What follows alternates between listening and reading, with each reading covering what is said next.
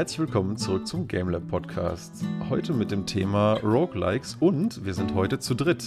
Und zwar ist heute Stefan bei uns. Hallo Stefan. Hallo Daniel, hallo David. Schön dabei zu sein. Hi Stefan. Genau, und David auch. Und äh, ja, wie ich gerade schon sagte, ist das Thema heute Roguelikes. Und wahrscheinlich ist es sinnvoll, damit wir da überhaupt ein bisschen drüber sprechen können, erstmal zu gucken, wo kommt es überhaupt her? Was ist überhaupt ein Roguelike? Ich meine, vielen Zuhörern wird das wahrscheinlich schon ein bekannter Term sein, aber vielleicht ist es ganz sinnvoll, da nochmal einen kleinen Einstieg zu finden. David, hast du Bock da ein bisschen was zu erzählen? Ja, ja, also ähm, der, der Begriff Roguelike, der kommt ähm, von einem Spiel, das 1980 entstanden ist. Äh, das Spiel hieß Rogue. Mhm. Ähm, war auch nicht eigentlich das erste seiner Kategorie, aber es war eben das Spiel, an dem sich die meisten anderen danach orientiert haben. Und ähm, da gab es eben so ein paar Spiele, Sword of Fargo, ähm, Hack und NetHack später, die, die sich daran eben orientiert haben und so ein Genre entwickelt haben. Und ähm, Rogue war eben eines der ersten mit gewissen Eigenschaften, die eben nachher dann die anderen Spiele zum Rogue-like, also wie Rogue ähm, das Spiel gemacht haben. Das hat nichts damit zu tun, dass da irgendwie ähm, Rogues Schurken als rumlaufen. Charakter drin sind, eben Ja. irgendwelche Schurken drin sind. Es geht einfach darum, die sind wie das Spiel damals. Und ähm, es gibt eine, also 2008 gab es eine, ähm, eine Konferenz in Berlin, ähm, die, die International Roguelike Development Conference. Und die hat die Berlin Interpretation ähm, zusammengeschrieben und damit eben auch definiert, was denn die Eigenschaften eines Roguelikes sein sollen. Sie haben da die fünf ähm, ja, bekanntesten Roguelikes genommen. Das waren ähm, ADOM, Angband, Lindless Dungeon Crawl, NetHack und natürlich Rogue. Die auch haben- alle aus der Zeit von damals sind so? Oder? Genau, die sind alle so aus den 80ern auf jeden Fall gewesen. Und ähm, Mhm. äh, also Angband, weiß nicht, für die, für die Lord of the Rings Fans merkt man da schon, ähm, das, ist, äh, das ist eine Festung eben im, im Norden, die nicht im, äh, also die im Kanon zwar drin ist, aber nicht in den, in den Lord of the Rings, sondern eher im Silmarillion. Also es geht da schon in Richtung Fantasy auch immer. Ne? Dungeon Crawl kennt man ja auch und, und Rogue war auch ein Fantasy-Spiel. Also Fantasy als ein wichtiges Thema. Ähm, und da gibt es eben acht Haupt, ähm, Hauptkategorien sozusagen und noch, noch, noch mal ähm, sechs weitere Eigenschaften, die so ein Spiel haben kann. Und je nachdem, wie viel es davon erfüllt, umso mehr ist es eben Roguelike. Ähm, bevor ich dir darauf eingehe, würde ich aber erstmal gern von euch hören, was ihr denn unter Roguelike versteht. Vielleicht Stefan zuerst, ne? Ähm, was ich unter Roguelike verstehe, sind ähm, Spiele, bei denen ich, sobald ich sterbe, eigentlich wieder an den Anfang zurückgeschmissen werde. Also alles verliere, beziehungsweise fast alles verliere. Ein bisschen Mhm. ähm, Progress muss ja auch sein. Aber auch die Umgebungen werden jedes Mal ähm, zufällig generiert. Also die Welt sieht immer anders aus. Als Beispiel, was man aktuell immer wieder hört, ist ja Dead Cells. Ist, würde ich sagen, ein perfektes Roguelike weil man da, sobald man stirbt, wird man zurückgeschmissen. Man hat ein Bro bisschen Progress mitgenommen, aber wenn man weiterspielt, ist die Karte wieder eine komplett andere. Mhm. Okay. Was behält man da zum Beispiel? Also irgendwie Also- Level und Münzen oder was? Du, es ist erstens so, dass du halt jedes Mal, also wenn du jetzt ganz normal am Anfang anfangen würdest, würdest du einfach die Mechanik lernen. Und das ist schon mal etwas, was du ja sowieso immer mitnimmst bei einem Spiel. Wenn du das Ja, erste guter Level, Punkt, ja. wenn du das erste Level schaffst, du findest ähm, Blaupausen, ähm, die du am Ende des Levels behalten darfst. Wenn du das erste Level schaffst, wenn du stirbst, wirst du halt zurückgeschmissen. Aber dadurch, dass du ja weißt, wie du kämpfst und vorwärts kommst, ist es nur eine Frage vielleicht von zwei, drei Versuchen, dann ist das erste Level geschafft. Und dann hast du deine neuen Waffen, du hast äh, Münzen, mit denen du diese auch levelst. Und wenn du dann stirbst, fängst du zwar wieder von vorne an, aber diese sind immer gesaved. Und da sind halt auch Fähigkeiten dabei, wie dass du, wenn du stirbst, Geld behältst oder dass du andere Waffen bekommst, weil du am Anfang auch dann, du, du machst immer weiter, du kommst immer weiter, aber die Karte sieht immer, immer anders aus.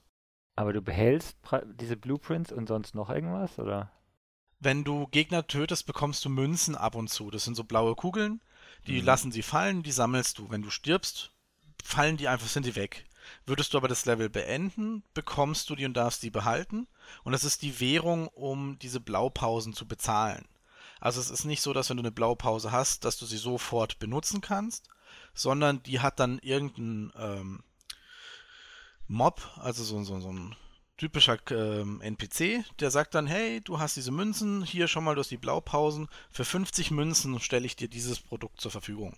Und dann musst mhm. du halt diese 50 Münzen da investieren, aber dafür kriegst du dann vielleicht äh, eine Waffe, die Giftschaden macht, statt deinem, deinem normalen Schwert. Oder du bekommst statt dem normalen Bogen einen Bogen, der drei Pfeile schießt, statt nur einem. Mhm. Und so tust du dich kontinuierlich weiterentwickeln. Und selbst wenn du immer nur das erste Level machst, weil du übers zweite nicht hinauskommst, hast du automatisch eine ähm, Steigerung. Weil du irgendwann halt dann doch die bessere Waffe freigeschalten hast, die macht dann halt mehr Schaden oder die liegt dir mehr, kann auch sein. Es gibt zum Beispiel eine Waffe, die sagt, sie macht 200% mehr Schaden bei Gegnern von hinten. Äh, und das ist genau das, was dir liegt, weil du eh immer versuchst, so hinter den Gegner zu kommen, damit er dich nicht trifft.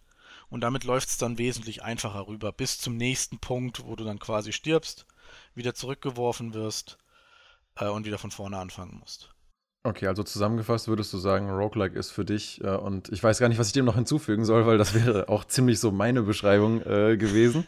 Also ne, man, man hat immer wieder äh, zufallsgenerierte äh, Level, man ähm, früher oder später stirbt man, muss wieder von vorne anfangen, dann sieht die Karte wieder anders aus. Du hast aber einen gewissen Progress, den du, den du mitnehmen kannst. In dem Fall halt zum Beispiel entweder diese, diese Blueprints, ne, Coins oder was weiß ich, aber vor allen Dingen auch eine Erfahrung über die Spielmechanik, die dir halt ermöglicht, beim nächsten Try halt besser abzuschneiden entscheiden. Ähm, das ist eigentlich ziemlich auch exakt das, was, äh, wie, wie ich das äh, beschreiben würde. Weicht das ab von dem, David, was die Association da so? das, das, ist, das sind die zwei ersten zwei äh, Punkte, die auf jeden Fall da drin sind. Ähm, ja. Also, dass die, dass die Level, ähm, meistens Dungeons eben, ähm, jedes Mal neu äh, zufällig erstellt werden, ist ein wichtiger Punkt. Und der, der Permadeath, also dass man wirklich immer, wenn man stirbt, tot ist, dass es keine Save Points gibt, ist ein anderer. Ähm, das, was du jetzt beschrieben hast, Stefan, dass man eben Sachen mitnimmt, ist eigentlich schon eine Aufweichung dieses, dieses Falls. Eigentlich war es bei den, bei den frühen Spielen so, wie zum Beispiel NetHack, du bist gestorben, alles war weg, du hast einen neuen Charakter erstellt, du hast wieder neu angefangen. Das Einzige, was du mitgenommen hast, war eben deine Erfahrung, dass zum Beispiel gewisse Gegner sehr gefährlich sind, dass du vor denen weglaufen musst, dass du vielleicht länger in einem Level bleiben musst, dass du vielleicht eine Tür nicht nur öffnen kannst, indem du die irgendwie mit dem Schwert aufbrichst, sondern dass es irgendwo einen, äh, einen, irgendwas gibt, einen Schlüssel gibt, den du finden kannst zum Beispiel. Ne? Also, also die Lerneffekte über die Mechaniken der Spielwelt, ne? Die genau. nimmt man ja immer mit als, als Lerneffekt für sich selber so. Genau, es sei denn, man ist ein Goldfisch. Ähm, Genau, es gibt aber noch andere Sachen. Ähm, es gibt zum Beispiel die, ähm, äh, den, den, die Eigenschaft, dass eben ähm, das Spiel nicht modal ist. Das heißt, man hat ähm, sozusagen ähm, jede Aktion, die äh, ist immer, immer verfügbar. Man hat keinen extra Screen für den, den Shop oder sowas. Ne? Du, der Shop, wenn du was einkaufen kannst, ist immer da. Du kannst immer alles, alles machen. Du kannst immer eben ähm, kämpfen, du kannst immer, es gibt keinen extra Kampfmodus, es gibt immer äh, den Laufmodus, du musst nicht immer von Modus zu Modus wechseln, ne? wie, wie man es ja von, von RPGs zum Beispiel kennt, dass man eben, jetzt ist der Kampf, dann hast du plötzlich eine andere Ansicht und ähm, es, alles funktioniert anders. Das ist immer praktisch ein, ein Screen, in dem du dich bewegst. Klar, du kannst mal vielleicht ein Inventar öffnen oder sowas, ähm, aber schon zum Beispiel sowas wie einen, einen Shop, der außerhalb des Levels passiert, wenn du zwischen den Leveln was kaufen kannst, ist eigentlich schon eine Aufweichung dessen. Uff, mhm. okay. Ähm, dann gibt es ähm, die, die Komplexität. Ähm, ein, ein Roguelike sollte immer recht komplex sein. Das heißt, du kannst dein Ziel immer über mehrere Wege erreichen. Ne? Du kannst zum Beispiel, meistens gibt es ja irgendwie ein Fernziel, wo du hinkommen können solltest, theoretisch, das über sehr, sehr viele Level geht. Ne? Irgendwie, du musst das Medaillon des, der Macht finden oder sowas. Ähm, und du musst halt irgendwie hinkommen. Zum Beispiel musst du, hatte ich gerade das Beispiel, durch eine Tür gehen. Du kannst die Tür ähm, vielleicht einfach öffnen, weil du clever bist. Äh, du kannst die Tür aber auch mit einem Schwert kaputt machen. Du kannst die Tür mit einem ähm, Schlüssel aufmachen. Du kannst sie vielleicht mit einem irgendwie mit einem äh, Zauberspruch öffnen. Also es gibt immer viele Wege, um dein Ziel zu erreichen. Das Ganze macht es eben komplex, gibt dir aber eben, wo wir es vorhin hatten, mit deiner Erfahrung, die du durch verschiedene Durchläufe sammelst, eben auch die Möglichkeit, Hindernisse zu überwinden, die du sonst nicht ähm, überwinden könntest. Was ganz kurz zwischendurch, was war eigentlich der Sinn dessen, dass diese Association das mal so klar niedergeschrieben hat? Weil ich äh, mein, Kein, ist keine Association, es war eine Konferenz. haben einfach so, die, ja, die okay. 2008 haben sie einfach Roguelike-Entwickler getroffen mhm. und haben gesagt, was, was sind denn eigentlich Eigenschaften? Ne? Weil äh, es, es, wird halt sehr viel diskutiert und wenn du zum Beispiel Wikipedia anschaust, dann gibt es dann verschiedene Kategorien später, was, was heutzutage sagen die meisten, gibt es keine echten Roguelikes mehr. Die nennen sie dann Roguelites, also die leichten Rogues äh, oder Roguelike-Likes, ne, weil sie eben nicht mehr so nah dran sind an dem Original Rogue, sondern sich eben entfernen. Das hat ja so. verschiedenste Gründe. Ne? Okay, Beispiel, ich dachte mal, das wäre ein Rechtschreibfehler. Ich dachte immer, die heißen einfach Roguelikes und die Leute, die Roguelite schreiben, die haben nur irgendwas verpeilt. Ja? Nee, nee, nee, nee, nee, nee. Das sind eben genauso Sachen, wie, wie Stefan eben vorhin als Beispiel hatte. Ähm, man nimmt jetzt halt vielleicht doch eher mal was mit und hat vielleicht ein bisschen Experience, vielleicht einen, einen Sonderitem oder sowas, dass die halt nicht so ähm, das nicht so frustrierend ist vielleicht, dass du, dass du immer so ein bisschen was mitnimmst und dabei bleibst. Das hat ja auch gewisse Gründe, wie wir sicher auch nachher dazu kommen können, wenn wir zu, ähm, zu weiteren Spielen kommen. Ja, ähm, vielleicht auch, weil die alten sehr hart waren teilweise, ne? Ja. ja. Ähm, da hätte ich eine Frage zu. Du hast jetzt gesagt, im Roguelike, da ist auch immer alles in einem Bildschirm, da wechselt man nicht. Das heißt, wenn ich im Spiel quasi zu einem Händler komme, aber der mir kein neues Fenster öffnet, sondern die Ware im Endeffekt im Spiel ausbreitet, ich ja. sofort sehe, was es kostet, ich es direkt auch mitnehmen kann ja. und ich dann einfach wieder den verlasse, dann passt es noch in diese Beschreibung Roguelike. Genau. Wenn ich genau. aber ihn anspreche und er mir was sagt und er ein extra Fenster öffnet, dann wäre es Roguelite quasi. Ja, es, jein, jein. Es ist halt immer, also äh, es gibt, es gibt fast kein Spiel, das praktisch alle diese, diese ähm, Anforderungsliste, äh, Anforderungen erfüllt. Ne? ich finde, das sieht dran. man auch. Ähm, ähm, ganz, ja. ja. Das sieht man, finde ich, auch, wenn man sich die Wikipedia-Liste von Roguelikes anguckt. Und dann ist die ziemlich lang und unten drunter kommt eine Liste Roguelike Hybrids äh, oder Hybrid Roguelikes. Und darunter findest du total viele, die im oberen eigentlich auch drinstehen. Also die Distinction ist da irgendwie. Ähm, ja, ne, das ist mittlerweile gibt es da so viele Formen von, das ist, glaube ich, so, so äh, aufgeweicht, dass es fast eher so ein Feeling ist, ne? Oder viele Leute sich auch auf dieses prozedurale Generieren äh, beschränken, um sowas zu beschreiben, weil es einfach doch so viele Formen jetzt gibt mittlerweile, ne? Ja, durchaus möglich. Aber der, der, ich, also der Punkt für mich, den ich am interessantesten fand, war eben, ähm, es gibt einen Kriterienkatalog und je mehr du davon erfüllst, desto mehr bist du Roguelike. Aber es gibt halt keine Grenze, wo du sagst, jetzt ist es mal nicht mehr ein Roguelike. Ne? Mhm. Ähm, ich fand es ganz interessant, ähm, 2009 hat dann ein einer, ein kleiner Blog hat eben gewisse Spiele angeschaut und hat die praktisch, hat ein Rating gemacht. Ne? Es gab maximal 60 Punkte und hat gesagt, wie stark ist man denn eben ähm, jetzt, jetzt hier noch Roguelike oder, oder nicht. Ne? Da hat dann zum Beispiel ähm, es gibt, gibt eine Kategorie, äh, wenn, ich, wenn ich noch weitergehe, ähm, Ressourcenmanagement. Ne? Man, muss, man hat dann begrenzte Ressourcen, man hat begrenzte ähm, Lebenstränke und so weiter und es gibt nur einen Schlüssel und drei Türen ähm, und du musst halt irgendwie das, das managen. Du musst dir halt überlegen, durch welche Tür gehst du jetzt oder ähm, setzt den Trank jetzt ein oder wenn du wirklich ähm, fast am Sterben bist. Ne? Ähm, es gibt immer so einen Hack-and-Slash-Fokus, das heißt, du läufst durch und wenn ein Monster kommt, dann machst du es halt kaputt. Und ähm, die Karte muss immer, ähm, muss immer entdeckt werden. Also du hast eine geschlossene Karte, irgendwie ein Fog of War oder sowas, wo du eben die Karte entdecken musst. Und der, der Typ hat damals eben Spiele angeschaut, unter anderem aber auch so Spiele, also NetHack und, und Rogue und sowas, die dann sehr viel davon erfüllen, aber auch zum Beispiel Diablo. Ne? Diablo ist ja zum Beispiel, hat ein Ressourcenmanagement, ähm, aber man kann jetzt nicht sagen, dass, dass ähm, es wenig Potions gibt, egal in welchem. Ne? Du hast immer genug Potions für alles. Mhm. Ja. Das heißt, es ist ein geringeres Rating davon in diesem einen, ähm, in diesem einen Kriterium. Ähm, es gibt noch so ein paar Sekundär, ähm, Sekundär ähm, Charakteristiken, zum Beispiel, dass man einen Charakter hat pro Playthrough, den, der eben den, der, wenn er stirbt, weg ist, dass die Monster ähm, oder Gegner eben sich genauso verhalten wie der Spieler. Das heißt, wenn der Spieler ein Schwert aufheben kann, kann das Monster das prinzipiell auch. Ähm, dass ähm, es oft einen, einen, eine kachelartige ähm, Karte gibt. Das heißt, man, man hat immer, geht eine Kachel weiter sozusagen und entdeckt eben diese und sieht dann, was, was los ist. Ähm, der, der Spielerstatus, also wie viele Health Points man hat und sowas, ist immer klar angezeigt mit irgendwelchen Zahlen. Ach so, Kachel im Sinne von Map, auf der man sich mhm. befindet, nicht, genau. nicht Grid-Based Movement, ne? Okay. Nicht Grid-Based Movement unbedingt, nee, aber eben eine, eine Kachel auf der Karte sozusagen. Ja, ja, okay, nee, weil sonst hätte ich nämlich tatsächlich sogar nur ein Beispiel für Grid-Based Movement in meiner Liste nachher gehabt. Ja. Genau, es ist, also ursprünglich waren die Dinger alle top-down, es war halt ASCII, es war 2D, da war das äh, sehr viel. Das sehr ging viel, ja auch gar nicht ging, anders. ging nicht viel mehr anders, genau. Ähm, und daraus hat sich aber eben auch diese, diese kleine Minimap, die es immer eigentlich gibt, äh, entwickelt. Ähm, und ähm, meistens sind es eben Dungeons mit, mit Räumen und, ähm, und Korridoren, die man eben da durchläuft, ne, in irgendeiner Form.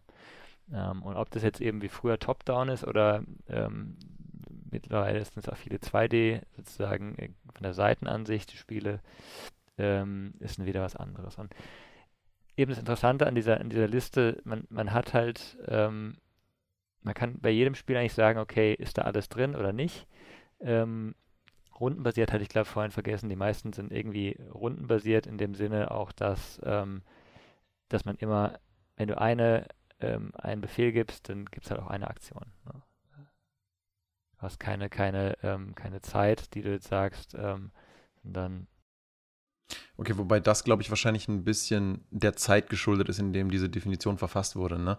Weil damals war, waren ja wirklich viele Sachen turn-based oder meinst du, es ist einfach Input gleich, gleich Output? Input gleich Output. Das ist nicht turn-based, du hast einen Turn und der Gegner hat einen Turn sozusagen, ähm, wobei das effektiv auch so ist. Das ist schon live in Anführungszeichen, aber ähm, du hast nicht diesen, diesen, äh, damit ist nicht gemeint, dass du eben einen Turn hast und abwarten musst, bis, bis irgendwas anderes passiert.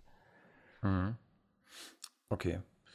Ja, gut, da hat man ja jetzt schon mal einen Überblick, was da so prinzipiell drin ist. Da, ähm, Stefan, du hattest vorhin ja schon mal äh, gesagt, hier ähm, zu Dead Cells, du hattest mir ja letztens schon mal davon äh, irgendwie erzählt. Das muss ja echt ein, das muss ja echt ein ganz cooles Ding sein. So. Wa- Warum ist das so, so ich, ich hatte so das, den Eindruck, dass das so dein Favorit ist, so der, der letzten Jahre, was Roguelikes angeht. Äh, stimmt das? Und wenn ja, warum? Also tatsächlich, Dead Cells, ich habe es jetzt vorhin ja nur angerissen, es ist eigentlich wesentlich größer und kann wesentlich mehr als das, was ich vorhin erwähnt habe. Ähm, und ja, ich würde tatsächlich sagen, also es zählt zu meinen Top 5 und wahrscheinlich da sogar äh, auf Platz 1 oder 2, wenn ich es genauer ähm, definieren müsste, was ich hoffentlich nie muss, weil das ist gar nicht so einfach. Das, ich finde das mit Ähm, so Top-Listen immer nicht möglich, ja. Also Genau, deswegen also- mache ich auch meistens so Listen, was ist das Zeug, was ich am besten finde, so und dann Ranking ist egal. Also in deinen Top 5, das klingt ja schon mal gut. Und warum? Genau. Ähm, zum einen, also, also mit der Maus und Tastatur spielt man das schon mal gar nicht. Also Controller ist ein Muss. Und ich finde es on point. Also es, es gibt nicht so viele Spiele, wo ich denke, ich drücke den Knopf und er macht genau, was ich will, genau zu der Zeit, wo ich will. Es reagiert super wunderschön. Die Rollen, es ist, es ist 60 Frames, es läuft einfach wunderbar. Also allein die Performance einfach super schön. Die Grafik ist auch eigentlich super cool gemacht. Ähm, ich kann jetzt gar nicht so genau sagen, was es für eine Grafik ist. Das, da seid ihr wahrscheinlich die ähm, bessere Ansprechpartner für die Art der Grafik. Ähm, und dann halt natürlich die Art und Weise, wie man das angehen kann. Also sobald man zum Beispiel das erste Level, man äh, findet, man kommt vielleicht bis zum Endgegner, man hat aber da schon vier, vier verschiedene Gegnertypen und hat die natürlich besiegt oder kommt halt durch und hat neue Waffen gefunden, neue ähm, Sekundärwaffen und versucht sich dann damit rumzuprobieren. Und es ist so unendlich viele Möglichkeiten, wie man das macht. Guckst du jemandem auf YouTube zu, benutzt der ganz andere Waffen, wo du denkst, okay, so würde ich es nie machen. Damit kann ich gar nicht spielen. Und wo kriegt man die her? Muss man die wie bei, bei Castlevania den Gegnern irgendwie abziehen? Kann man da irgendwas leveln? Oder ist das, sind das diese Blueprints, die du vorhin angesprochen hast? Oder wie Also läuft das? Zum einen gibt es diese Blueprints, wo halt du die dann freischaltest und dann sind die in der Welt verfügbar. Sie sind allgemein, kann man sie ab und zu auch mal bei Händlern kaufen oder in der Welt finden. Ähm, wenn du sie aber in, als Blueprint bekommst, kommen sie auch häufiger und sind auch wirklich im Spiel integriert. Also du kannst zum Beispiel dann einen Händler finden und da ist das, was ich David vorhin gefragt habe. Du läufst auf der Map und dann ist da ein Raum, der ist auf der Minimap gelb markiert und du weißt, okay, das ist so eine Art Friedenszone, da ist jetzt kein Gegner, der kommt, aber wenn du reingehst, ist da ein Händler oder eine Kiste. Und dann gehst du da hin und dann hast du da einen Händler und der sagt dir hier, für 5000 bekommst du den Bogen, für 4000 bekommst du das Schwert und für 5000 bekommst du ein Geschütz, das Pfeile schießt, das dem Gegner noch Blutungsschaden macht und wenn er stirbt, explodiert er und lässt drei Würmer fallen, die für dich kämpfen für kurze Zeit. Und dann okay, du nimmst das Geschützturm mit, benutzt es, spielst damit und findest das nächste Geschützturm einfach bei, bei einer Kiste. Keine Ahnung, zehn Minuten später. Und dort ist dann wieder ein anderer fähig. Der sagt, ha, der macht Blutungsschaden, durchschlägt Gegner und macht eine Pfütze aus Öl auf dem Boden. Die du selber anzünden kannst mit einer anderen Waffe, machst du auch noch Bodenschaden. Und dann wird es immer, immer komplexer. Je mehr du machst, kannst desto komplexer wird es. Und diese. Also, also die Kombinatorik der Skills äh, scheint mir, auch wenn ich mir hier parallel mal dazu gerade so ein bisschen Videos angucke, ganz cool zu sein, ne? Ja, genau, du kannst, also es ist tatsächlich extrem. Es gibt dann Waffen, die hinterlassen, wenn ein Gegner stirbt, eine Ölpfütze. Dann hast du die nächste Waffe, die hinterlässt, macht Feuerschaden, dann brennt die Pfütze. Jeder Gegner, der durchläuft, kriegt automatisch Feuerschaden. Und damit kannst du dich einfach in der, manchmal in der Ecke stellen und einfach hoffen, dass der Gegner dich jetzt nicht sieht, weil er stärker ist als du und einfach stirbt. Einfach was er tun soll. Einfach nur brav sterben, fallen mhm. lassen und weiterlaufen. So wie wir gestern in Nio mit den Gegnern, wo wir keine Chance hatten, die einfach vergiftet haben und dann gewartet. genau, genau, genau, das ist das Prinzip. Du, du, du hast halt bei Dead Cells immer unterschiedliche Ebenen. Es geht also vor allem hoch und runter, rechts und links. Und wenn du dann halt über eine Ebene über dem Gegner stehst, kannst du etwas runterschmeißen und kannst hoffen, dass der Bodeneffekt oder die Waffe, die du runtergeschmissen hast, das für dich erledigt. Oder, also das ist mein bevorzugter Spielstil. Oder wenn man dann anderen zuguckt, die bevorzugen dann eben zum Beispiel von hinten Leute zu töten, äh, die Gegner zu töten, äh, die sich dann einfach hinter den Gegner rollen und immer zuschlagen und damit den Schaden machen und durchgehen. Oder mit Blutungsschaden arbeiten. Also allein diese Vielzahl macht für mich Dead Cells zu einem Spiel, wo ich jedes Mal wieder neu anfangen kann und jedes Mal wieder Spaß habe, weil ich sage, okay, heute probiere ich mal was anderes. Nach zehn Minuten gehst du zwar wieder in den alten, äh, Ding rein, weil du denkst, oh Gott, das funktioniert einfach nicht, du machst wieder so wie immer. äh, aber ja, und tatsächlich haben sie am Anfang, war das Spiel extrem schwer. Als es im Early Access war, ähm, war der Schwierigkeitsgrad wirklich enorm. Also ich habe den Endboss nicht gesehen gehabt. Noch nie. Also ich habe ihn mittlerweile besiegt. Es kamen mehrere Updates. Das Spiel wurde wesentlich einfacher gemacht. Äh, es gibt eigentlich nur fünf Level. Also wenn du durchgehst direkt zum Boss, sind es glaube ich vier oder fünf Level. Es gibt aber insgesamt zehn oder elf, da bin ich mir nicht sicher. Es kam ja jetzt auch erst ein Update raus. Äh, und du bekämpfst quasi irgendwie den König oder willst den König töten. Du bist, wenn man, wenn ich die Geschichte richtig hinkriege, du bist ein Stück Schleim, das einen Körper oder das eine Rüstung ausfüllt. Ähm, mhm. Du wurdest hingerichtet, beziehungsweise bei einem Experiment wurdest du zu so einem Schleim. Und fährst halt in diese Rüstung und die belebst du und kämpfst dich damit durch und möchtest quasi den König, der diese ganzen Experimente und alles da hat durchführen lassen, bestrafen. Man findet dann auch immer so, so ähm, Geschichtsschnippchen, wo äh, du lesen kannst, so ja, okay, hier wurden böse Experimente gemacht. Äh, oder dann hast du dann so einen Leichenberg, wo dann auch noch so einen Witz macht und sagt so, oh, ah, da sollte ich jetzt nicht drin rumwühlen, aber wer weiß, was man findet. Äh, und macht eigentlich alles relativ viel Spaß. Man kann es echt kurzweilig auch spielen. Du musst jetzt nicht dich hinsetzen und eine Stunde spielen, wie, keine Ahnung, vielleicht ähm, For the King oder ähnliche Spiele, sondern du kannst dich 10, 15 Minuten, vielleicht auch mal 20 Minuten hinsetzen, bis du stirbst und sagen, gut, das war's. Was ich finde, wenn man sich da so jetzt so ein bisschen Material anguckt, ich habe es ja selber jetzt noch nicht gespielt, aber ich glaube, ich muss es dringend nachholen. äh, Auf jeden weil, Fall. Ähm, weil ich finde, ähm, das ist so einer also, also ne, das, das, das nur als Randnotiz irgendwie. Ähm, ich ich finde, das ist tatsächlich mal ein wirklich schön gemachter Pixelstil, der mir auch gar nicht als solcher irgendwie auffällt, weil er halt das, ähm, weil er halt bei weitem nicht so reduziert ist, vor allen Dingen aber, weil der in Zusammenspiel mit den ganzen mit den ganzen Animationen und der ganzen Dynamik, die auf dem Screen stattfindet, wie der reagiert äh, auf Sachen. Ne? Du hast wirklich das Gefühl, da ist echt Power hinter deinen Attacken.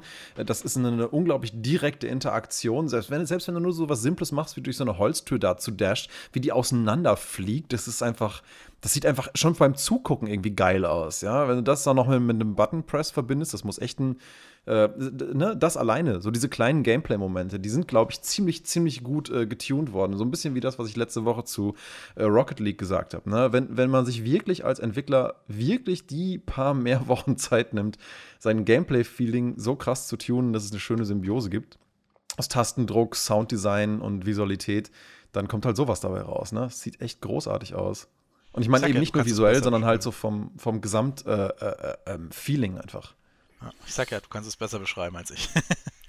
Aber ich ja, habe es genau noch nicht mal gespielt. es. Ich, das ändert sich. Das, das wird höchstens vielleicht noch positiver, dieses, wenn ich es dann mal selber probiere. Aber Ich muss auch sagen, es hat wenig Fehler. Also ich weiß nicht, David, du hast es, glaube ich, auch gespielt, wenn ich Nee, mich nicht Ich irre. hab's, nee, ich hab's okay. nicht gespielt. Ich hab's, aber ich hab's nicht gespielt. Ich war äh, ziemlich enttäuscht, ähm, weil ich den, den Comic-Trailer gesehen hatte und ich weiß ehrlich gesagt nicht, ob ich es mir geholt habe oder ob es in irgendeinem Bundle drin war, aber der Comic-Trailer war stilistisch, obwohl ich Pixelgrafik war, mag, sehr viel geiler als das eigentliche Spiel. Ich finde es sehr schön gemacht.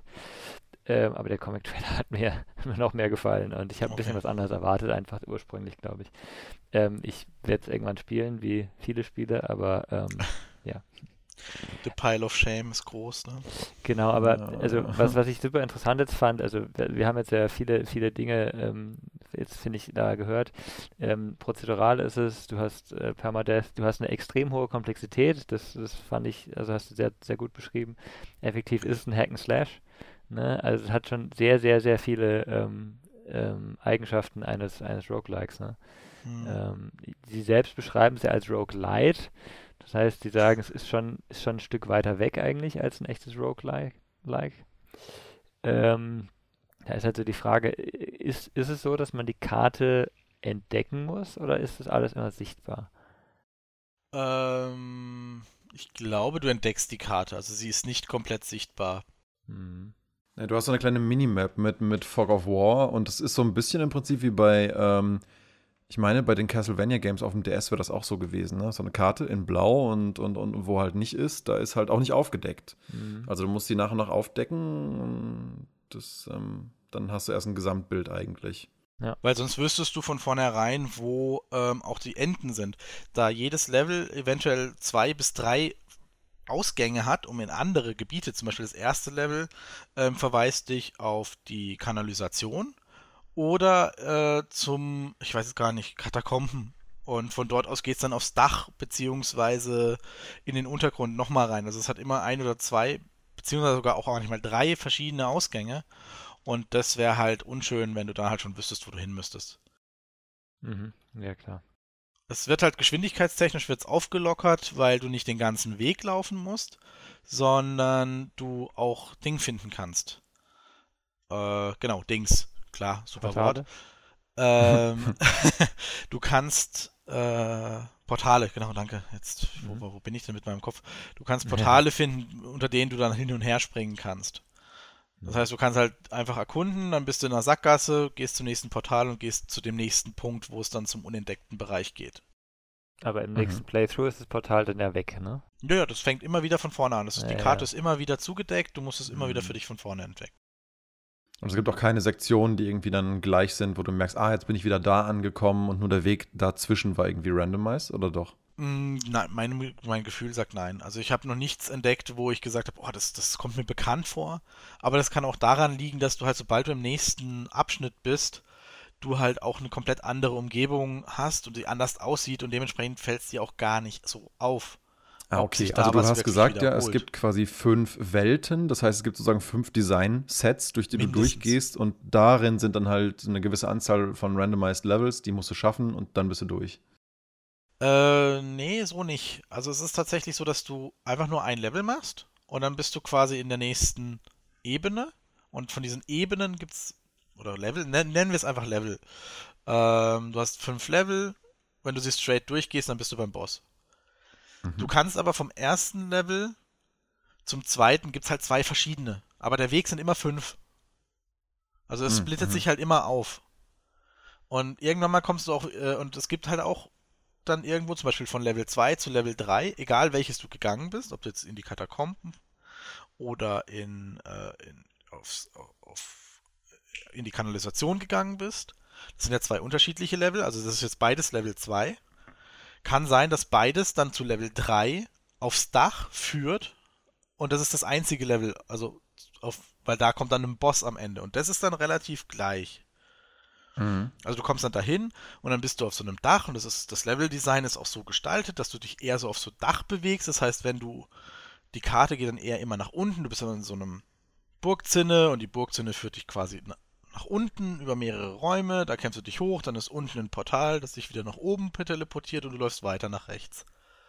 Und sobald du dann da durch bist, kommt der Boss, der erste. Und von dort aus geht es dann weiter in die nächst, ins nächste Level und da gibt es dann wieder zwei oder drei. Da gibt es dann das Ur, den, den Urtower oder äh, der Botanikraum. Und das ist dann Level 4 quasi beides. Und von dort aus kommst du dann zum Boss und den machst du und dann hast du es geschafft. Also das, ja, okay. das spaltet sich immer auf, führt sich wieder zusammen, spaltet sich wieder auf. Ja. Also sehr ähm, kompliziert. Äh, ich habe auch gerade auf, auf, ähm, auf, Steam geschaut, die Bewertungen sind ja auch overwhelmingly positive, von daher ähm, äh, glaube ich, da kann man eine sehr klare Empfehlung aussprechen, wenn man mal ein modernes Roguelike probieren möchte. Ähm, genau. Wir haben ja noch sicher die ein, das ein oder andere Spiel auf unserer Liste, nehme ich an. Daniel, mhm. willst du mal eins von deinen rauskramen? ja, ich glaube tatsächlich, äh, wenn wir das so ausführlich machen, dann, dann nehme ich einfach ein paar weniger von meiner Liste und versuche eher ein paar allgemeine Punkte ja, äh, zu machen. Ähm, weil ich, ich finde das ja gut. Ich finde das ja gut, wenn man anhand einzelner Beispiele auch so detailliert mal drüber redet, aber ich glaube, sonst geht das Ding heute drei Stunden. ähm, ich, hatte, ich hatte eins auf meiner ähm, Liste stehen, was ganz witzig war. Das war eigentlich auch eher so gedacht, so exemplarisch, um, um jetzt mal so einen Einstieg zu kriegen in das ähm, in das Thema. Und zwar war das äh, Rogue Legacy. Das oh. war eigentlich insofern ganz witzig. Es ist ein, äh, auch äh, Pixel-Grafik, Side, äh, Side-Scroller 2D. Und äh, die Grundprämisse ist eigentlich, du bist einfach so ein, so, ein, so ein Ritter, der stürmt ein Schloss und der will da auch, das ist ja in vielen Dingen so, ne, der will halt irgendwie den König erledigen oder so. Ähm, ne, will halt dieses, dieses äh, Dings einnehmen. So, und du ähm, bist halt da so ein kleiner Ritter und der hat halt irgendwie gewisse ähm, ja, Vorteile und Schwächen. Und du kämpfst dich halt da durch. Und du merkst halt irgendwie ziemlich schnell, zack, tot. und so, ja, es, es, es starb Sir sowieso, der so und so vielte. Und ach ja, traurig, wir werden ihn alle vermissen. Und dann darfst du dir halt den nächsten Erben aussuchen. Von drei Kindern sozusagen. Dein Charakter ist weg. Du behältst so ein paar Münzen, die du dir äh, erspielt hast. Darüber hinaus ist aber jetzt erstmal alles weg. Suchst dir halt dann eins von drei Kindern aus, musst dir halt dann überlegen, mit welchen Stärken und Schwächen ähm, kannst du leben. Ne? Zum Beispiel ist halt irgendwie einer farbenblind, aber dafür hat er halt irgendwie, keine Ahnung, hat er irgendwie besondere Stärken, kann irgendwie eine mega Waffe tragen oder was weiß ich, ja. Er kennt halt aber Sachen einfach schlechter. Es ist so ein bisschen Castlevania inspiriert und du kannst zwischen den Levels, wenn du dann halt gestorben bist, auch deinen Familiensitz irgendwie, also dein eigenes Schlösschen so für dauerhafte Upgrades ähm, ja, verändern und, und dir Boni hinzukaufen, wodurch dann halt der nächste Erbe, mit dem du halt versuchst, dann das Schloss zu stürmen, halt ein bisschen stärker wird. Äh, das ist dir halt so nach und nach ein bisschen, bisschen handhabbarer machst. Und ja, ich fand das eigentlich ganz witzig, äh, charmant, ist viel ähm, kleiner Humor drin an, an einigen Stellen. Ähm, ich habe es jetzt auch nicht mega lang gespielt. Ähm, warum? Dazu komme ich später im, im Podcast nochmal. Aber das war auf jeden Fall ganz witzig. Also Rogue Legacy ist definitiv vielleicht auch ein bisschen ein teilmoderneres Ding. Es ist von, das heißt, gut, Zeit geht schnell rum, ne? Ist schon sieben Jahre alt, ist von 2013. Mhm. Ähm, aber da kann man eigentlich auch, da kann man eigentlich auch mal einen Blick äh, reinwerfen in das Ding. Ähm, auch in meinen Top ja. 5. Mhm. Fast. Auch also, in deinen Top 5. Ja, ja ich glaube, das wäre eins der Spiele, dass ich mit Dead Cells streiten muss. weil mir der Humor der Erben einfach so gut gefällt. Also diese, ja. diese Mechanik zu sagen, okay, du nimmst jetzt entweder du, du nimmst einen Farbenblinden, du nimmst einen, der äh, ein bisschen inkontinent ist und sich selber nicht seine Fähigkeiten zurückhalten kann und einfach mal zwischendrin mal seine Fähigkeiten äh, benutzt. Das war's, Fähigkeiten inkontinent. Ja, genau. Der benutzt einfach mal seine Fähigkeiten das, irgendwie das random. übernehme ich. Äh, oder, äh, oder sei es jemand, der groß ist. Der einfach groß ist. Du kommst an einem gewissen Punkt vielleicht einfach irgendwo in den Raum nicht rein, weil du zu groß bist. Oder. Skill-Tourette, das ist auch nicht schlecht. Ja, Skill-Tourette. Ich glaube, das ist, glaube ich, das bessere Wort als Inkontinenz. ähm, das macht mir, das hat so Spaß gemacht und das hat mich jedes Mal äh, begeistert und auch der Schwierigkeitsgrad. Also du spielst es einfach durch und wenn du es dann geschafft hast, das ist einfach schön und dann denkst du, okay, das hast du jetzt mit dem geschafft. Top. Ähm, ja.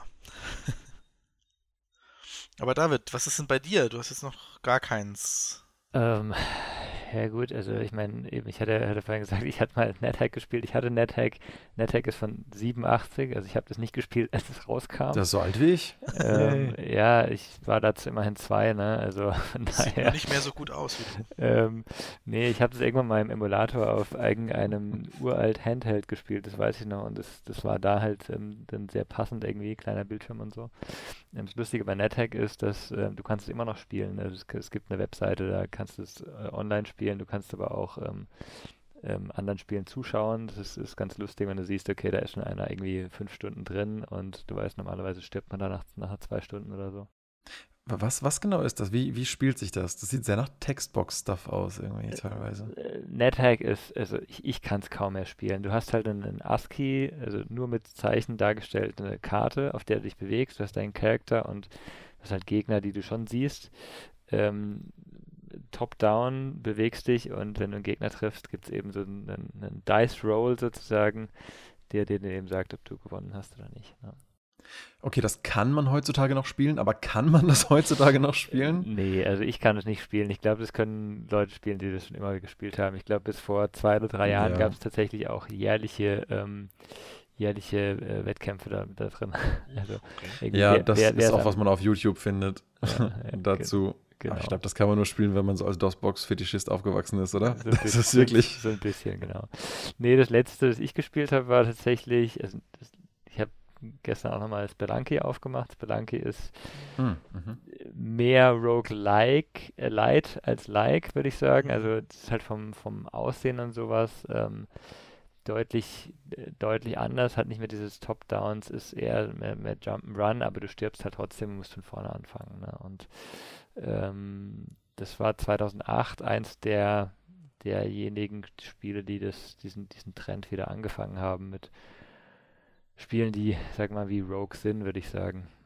So ein bisschen so auch diese Metroidvania, Metroidvania-Level-Aufbau, Stilistik irgendwie, ne? So ein bisschen, ja. Wobei ich immer dagegen bin, das Castlevania und Metroidvania zu nennen, aber äh, Weil. für mich sind es halt eher Spiele, für mich sind es halt Plattformer, ne? Ähm, großen Ja. ganzen Action-Plattformer, ne? Ähm, ja. Ja, ich finde, es wirkt, es wirkt auch immer so ein bisschen, äh, so, so, so, so ein bisschen schlecht reden. Ne? Ich, ich persönlich, also erwische mich da auch ständig dabei, aber ich mag es ehrlich gesagt auch nicht so, die Dinger so darauf zu reduzieren, weil sie halt so, wie in so einem Querschnitt durch die Erde halt eben aussehen. Das, ist, das, das muss ja nicht gleich heißen, dass es wie ein Metroid ist. Es war halt das erste seiner Art. Aber ich meine, keine Ahnung. Ist aber genau das, was wir jetzt die ganze Zeit machen, ne? Wir vergleichen Spiele mit einem Spiel von 1980, Rogue, und schauen, wie stark sie dementsprechend. Ne? Ähm, Ja. das, das kann man machen. Ich sehe nur bei, also bei, bei Castlevania und, und Metroidvania, dass die, also für mich waren die nicht so unique, aber ich meine, ich habe das originale Castlevania jetzt auch nie gespielt, von daher kann ich nicht sagen, ob es wirklich äh, der, das erste dieser Art war oder so. Ich glaube, an sowas hängt auch immer viel Nostalgie. Ich meine, gut, das kannst du in der Games-Industrie eh nie verhindern, aber dass die halt so primär darüber identifiziert werden, ist, glaube ich, halt, es ist halt Ja. das erste seiner Art und so. Und dann, Ja. ja, aber ich meine, das muss sich, das muss sich ja auch jedes Spiel anhören, wie, wie, wie Ashen oder Neo und so, dass es halt Souls-Likes sind. Ne? Ah, Genau. Darüber könnte man auch eine Folge machen. Oh ja. Ähm, aber äh, ja, das, ne, das ist es halt, wenn, wenn sich, das ist wie mit, wie mit äh, Tempo, ja, wenn sich, wenn sich irgendwie mal ein Begriff für was einbürgert, weil das halt so das bekannteste Produkt seiner Art ist, dann, Mhm. mein Gott, dann redet man halt so drüber.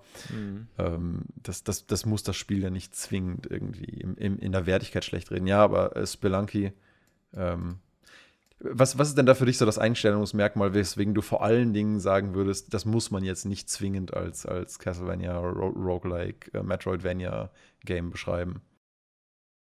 Also, äh, ich äh, als Roguelike würde ich es ich's eben nicht so beschreiben, weil es doch sehr viele andere ähm, Spielmechaniken hat. Es hat, ist schon sehr ähnlich. Du hast ein Permadeath, du hast äh, Level, die, die ähm, immer neu erstellt werden. Du hast ähm, effektiv schon einen Hack and Slash, aber das ist nicht der richtige Fokus. Der Fokus ist ja da ein bisschen eher dieses Sammeln von Gold und die, äh, die äh, Jungfrauen, oder was sind die Schreienden, die, die halt Hilfe brauchen, befreien und so Zeug.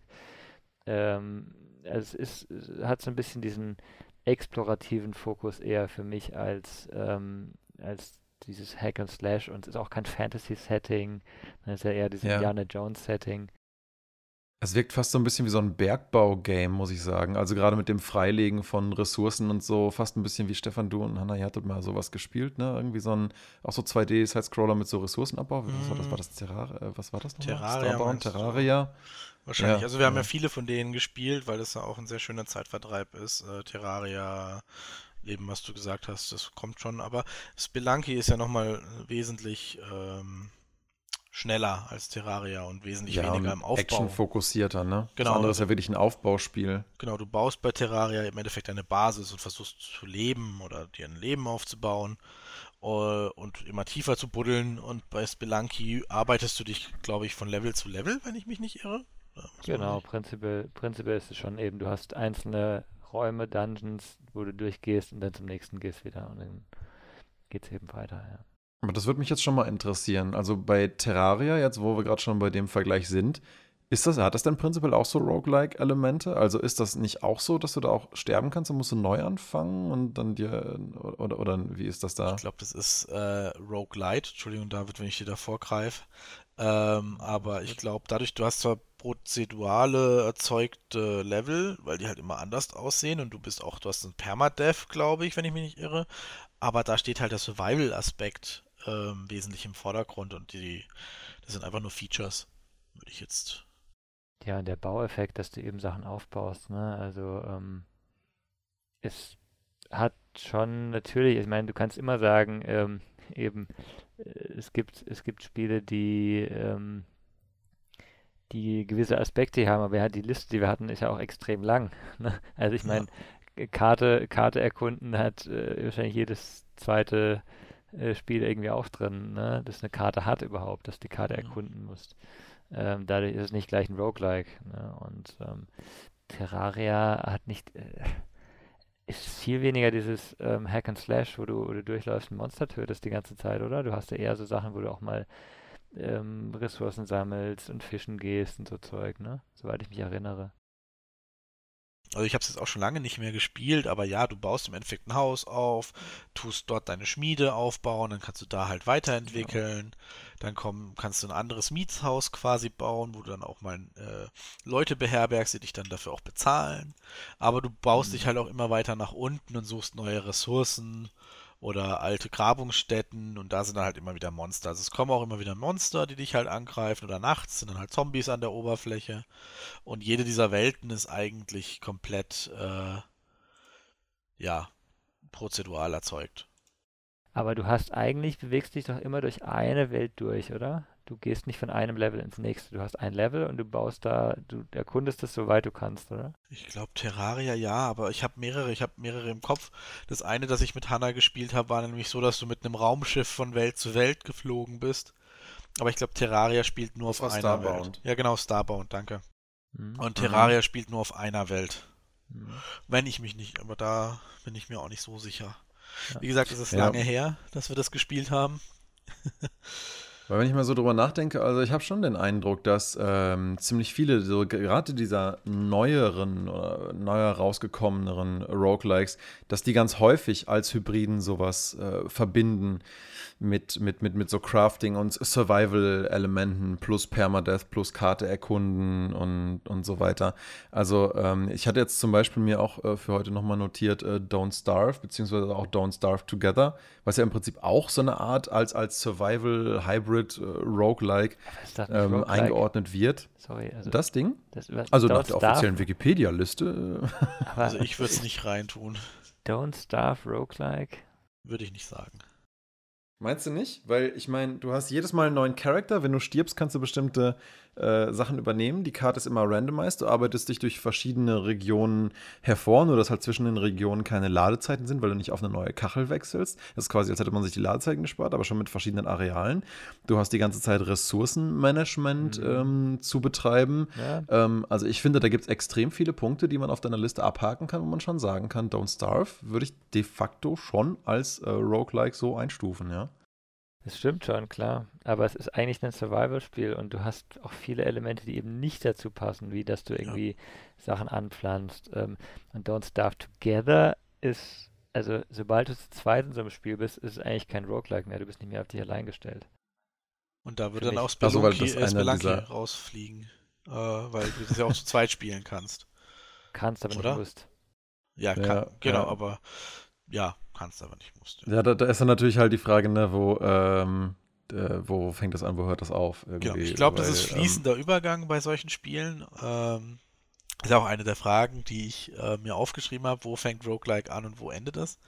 Mhm. Ähm, ich glaube, das ist fließend. Ich, äh, ich denke mittlerweile, viele Spiele benutzen gerne die Mechaniken, weil sie tatsächlich, weil man gemerkt hat, die Leute, die können mit dem Verlust, die verlieren, haben alles verloren. Das ist ärgerlich. Das muss besser gehen. Das kriege ich hin. An diese, Ja. diese, diese Attitüde, das, das, das kriege ich jetzt, jetzt mache ich das nochmal und dann mache ich es richtig. Und das ist was, was fesselt, das bleibt sitzen. Du, du setzt dich hin und machst es.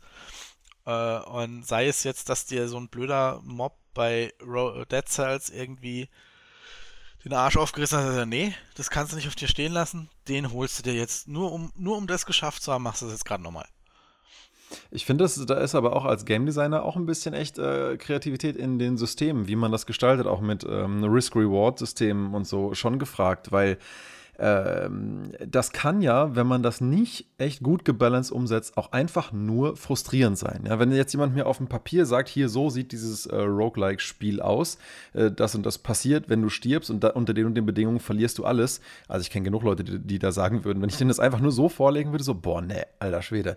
Ich hatte auch schon mal jemanden äh, da, ähm, der, der spielt sonst nicht viel und den habe ich vor Demon's Souls, ja, ich weiß, das ist eine kleine Tangente, ähm, gesetzt und habe ihm gesagt, hey, komm, äh, spiel das doch mal. Ähm, vielleicht findest du es ja ganz witzig, weil der kannte so Souls-Likes, Souls-like Games überhaupt nicht. Und der hat das dann probiert eine halbe Stunde und er meinte, der guckt mich dann ganz ernst an nach einer halben Stunde und meinte so, wieso spielen Leute sowas? Warum? Das ist doch die reinste Tortur. Wieso tut man sich das an? Das ist doch ausschließlich frustrierend. Und für mich war es eben überhaupt nicht das gleiche Erlebnis. Für mich war es eher so wie bei dir, wo du gerade meintest, so, hey, ich habe das nicht geschafft. Okay, dann muss ich mich wohl durchbeißen. Dann muss ich wohl gucken, äh, was, was habe ich hier gelernt? Wo habe ich es verbockt? Was muss ich nächstes Mal besser machen? Und dann ähm, glaube ich, an dem Punkt wird das ja eine, eine, Frage dessen, was für ein Spielertyp man ist, ne? Ob man selber die intrinsische Motivation hat, das jetzt wieder zu versuchen oder ob das halt doch irgendwie zu, zu frustrierend wird. Und ich finde schon, da kann man als Entwickler schon reingehen in diese Punkte und sagen, hey, vielleicht können wir hier Kleinigkeiten machen, die es ein bisschen handhabbarer machen. Gerade bei so Games wie diesen Souls-Likes, wenn du mal dann einen Shortcut aufmachst oder gerade wenn du halt ähm, äh, doch mal irgendwie was freischaltest, was dir signifikant Sachen dann äh, leichter macht. Ne?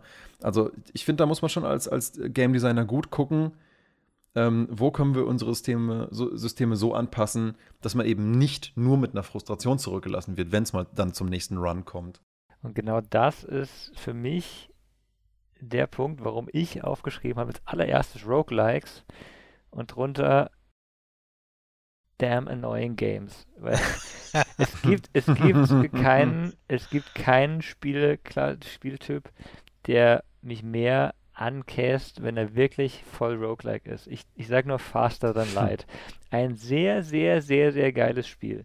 Das Spiel ist hat tolle Spielmechaniken, das Spiel macht super Spaß, du kommst super weit und dann hast du das Ding zehn Stunden gespielt und musst von vorne anfangen und du hast nichts, was du mitnimmst. Ah. Nichts.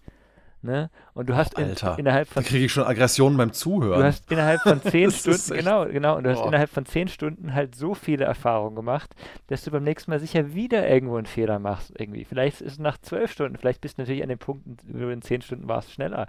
Vielleicht brauchst du nur sechs, aber es ist halt unglaublich frustrierend, wenn du versuchst, zu diesem verdammten Ende zu kommen. Hm. Was genau macht man Faster Than Light? Ich sehe hier aus dem Material, das ist so ein Weltraum. ist Weltraum, du baust- äh, du hast- Space genau. Ship Building Spiel. Du hast dann dein Raumschiff, du kannst es auch erweitern und so und du musst halt vorwärts kommen und du kannst dich immer entscheiden, willst du jetzt alle angreifen, willst du versuchen mit denen zu handeln, äh, willst du einfach davonfliegen, ähm, du wirst verfolgt, irgendwann wirst du eingeholt, wenn du dein Raumschiff nicht ausbaust, bist du auch am Ende, wenn du nicht schnell genug vorwärts kommst, bist du auch am Ende.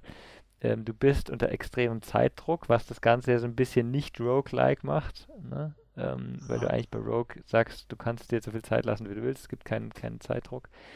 Aber ähm, es ist, es ist einfach, es ist so schön gemacht an sich, dass du es eigentlich spielen willst, ne? Nur wenn du halt nie was mitnimmst, keinen Savepoint hast, dann ist es einfach sehr anstrengend.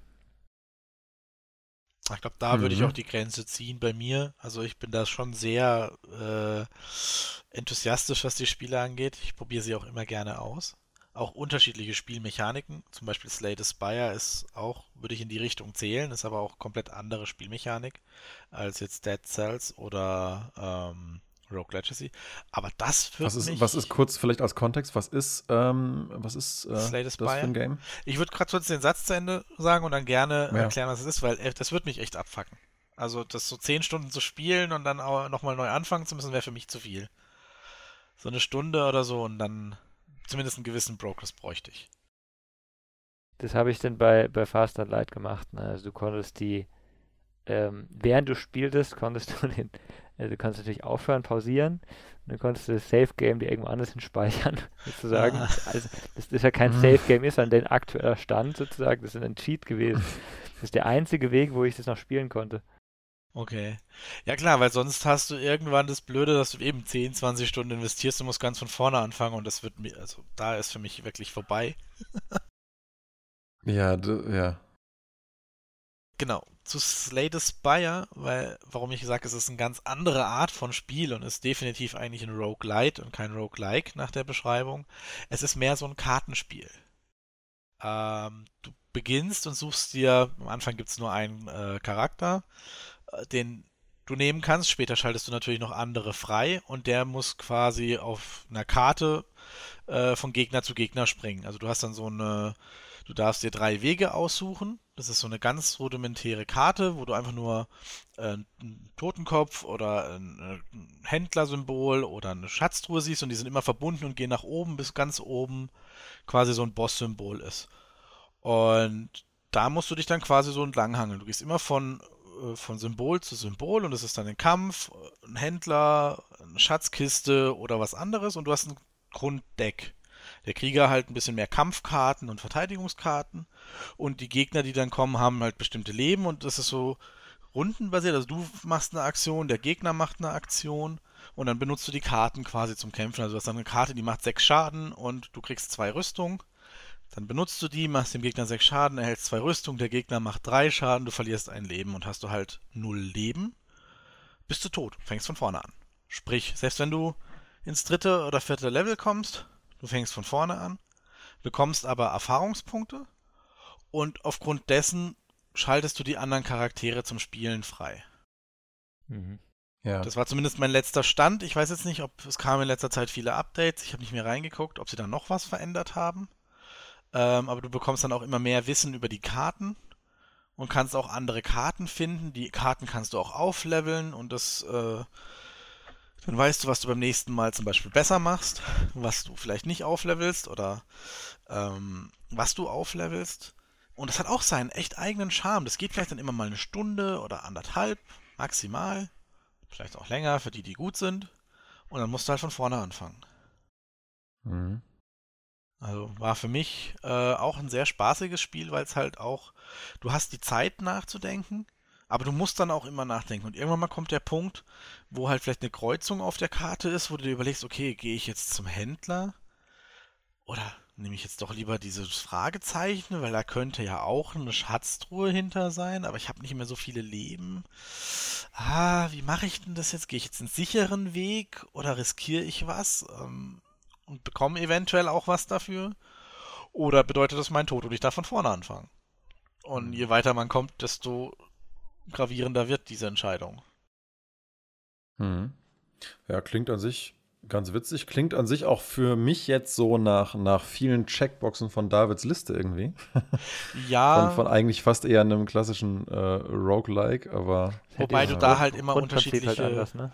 Genau, da hast du halt immer unterschiedliche Fenster und so und du hast halt, deswegen würde ich halt sagen, es entspricht nicht ganz dem Roguelike, hm. aber es zählt auf jeden Fall ganz So viele ganz Elemente, ne? Immer wieder zufällig, ein Turn-based System, äh, Ressourcenmanagement, äh, Risk-Reward, abwägen, äh, gucken, wie gehe ich da durch. Ja.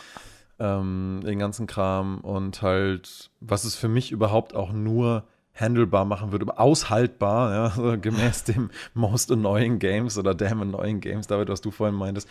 Ich, also, also für mich persönlich muss sowas irgendwie immer tolerabel sein von dem, was ich für mich äh, nachträglich nach einem Playthrough äh, daraus ziehe. Deswegen, ähm, ja, hatte ich mir auch. Ganz ja. kurz, wenn ich da ganz kurz einsteigen darf, nur ganz äh, zwei Sätze. Ähm, ich finde halt, äh, wenn das Spiel, während du das spielst, schon so viel Spaß macht, dass du gar nicht zum Ende kommen musst, dann passt das ja auch. Ne? Ist ja auch okay. Ne? Und Slay the Spire, Mhm. wenn du halt sagst, okay, du hast ein Kampfsystem, du kämpfst da, du schaltest irgendwie noch ein paar Charakter frei nebenbei und es macht da an sich so Spaß, ist das ja auch super.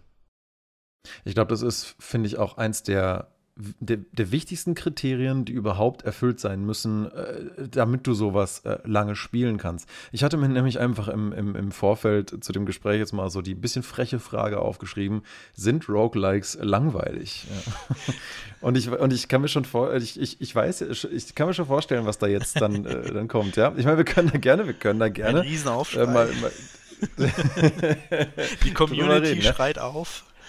Ich stelle das mal, stell das mal so in den Raum und, und bevor ihr mich äh, meinetwegen äh, zerlegt äh, mit, mit meinem Standpunkt, für mich ist das meistens ein Ja auf diese Frage, weil ich persönlich an den wenigsten Roguelikes während des Spielens äh, so viel, so viel Freude irgendwie entwickeln kann, dass ich dann das Gefühl habe, da habe ich langfristig was draus und mir reicht bei vielen einfach der Reward, der von Playthrough zu Playthrough kommt, irgendwie nicht um mir das Gefühl zu geben, ich komme irgendwo hin, ich erreiche irgendwas. Ne? Also deswegen spiele ich wahrscheinlich am liebsten eigentlich Games, wo ich das Gefühl habe, das hat irgendwie eine, eine Story, einen nachvollziehbaren Progress und dann komme ich irgendwo an und dann ist das eine schöne Reise gewesen und dann ist es auch fertig. Aber bei Roguelikes habe ich immer, und das ist fast noch ein anderer Punkt jetzt, über die Beliebigkeit von zufallsgenerierten Inhalten könnte man ja auch mal diskutieren. Ja.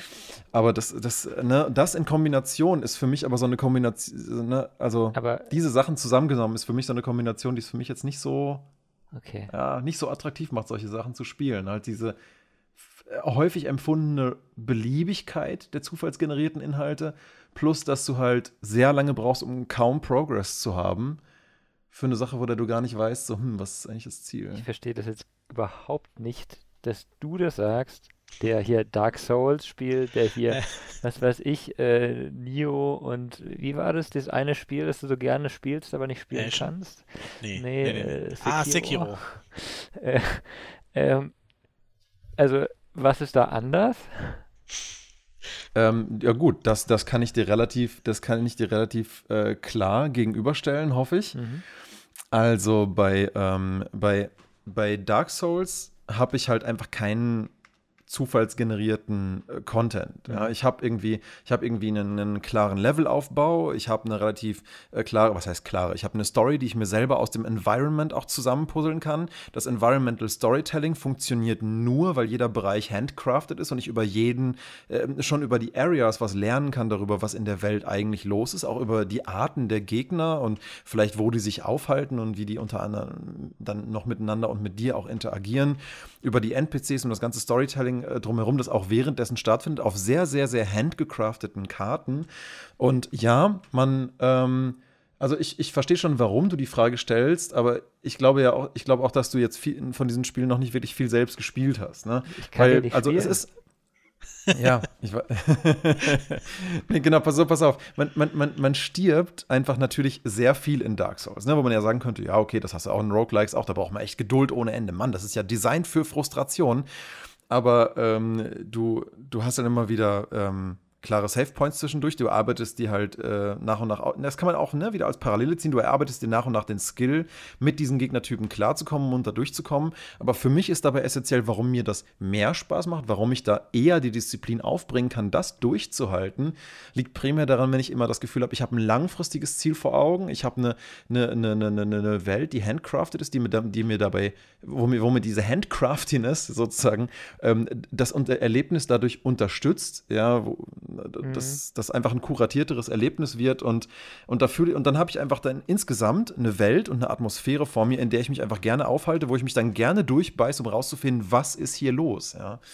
Das ist für mich so der, der so zusammengenommen der Unterschied dazwischen, warum ich da das eher aushalte, diese Grindiness. Ja, das ist ja, glaube ich, der Punkt. Also Grindiness und, und äh, sagen wir mal, eine Frustrationstoleranz, die man da braucht. Also gegen Grinden habe ich eher zum Beispiel, äh, ich kann das ja unendlich teilweise, je nach Spiel, aber ähm, ich weiß nicht. Also ich, ich habe Dark Souls, war, war mir einfach diese, diese Sachen, wo du dich immer wiederholst. Das ist genau das, was du meinst. Eben, was, was dir gefällt, dass du eben ein Level hast, das gleich bleibt, das sehr schön ist.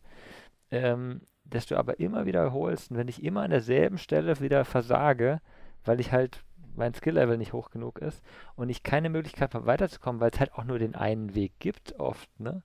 Ich muss halt mhm. diesen Skill äh, richtig machen, ich muss halt richtig parieren, ich muss richtig äh, irgendwie mit der Waffe umgehen können, sonst geht es halt nicht weiter. Und das ist bei, ähm, bei Roguelikes, wo sich eben die Welt immer neu generiert, eben nicht so. Du hast immer einen anderen Weg, du hast andere Gegner, die dir begegnen. Ähm, es kann sein, dass du einfach mal einen Run Glück hast an der Stelle, wo du sonst immer Pech hattest und es einfach technisch oder vom, vom Skill-Level nicht schaffst. Ne? Ähm, oder mhm. du hast eben auch die, oft die Möglichkeit, andere Fähigkeiten einzusetzen, einen anderen Weg zu suchen. Ähm, vielleicht gräbst dich durch die Wand durch, wenn der Gegner zu stark ist, ne? Und, und was weiß ich was. Ne? Das, das, das ist äh, für mich ähm, aus, der, aus der Sicht äh, der Frustration sehr viel angenehmer. Also, dass man verschiedene Wege hat, Probleme vor der eigenen Nase mal zu lösen. Ne? Genau. Das, äh ja, da wird die Probleme auch ändern. Sorry, ich wollte nicht unterbrechen. Das klingt nee, aber gut. irgendwie so, als wärst du. Was, was ist denn deine Meinung? Langweilig oder nicht? Weil du sagst most enjoying games ever, aber. Annoying, annoying. Das heißt nicht, dass langweilig sind, ne? Ähm, also, ich es gibt sicher langweilige Roguelikes. Ich finde aber Roguelikes an sich sehr interessant, weil ich diese ähm, Mechanik des Entdeckens sehr gern mag.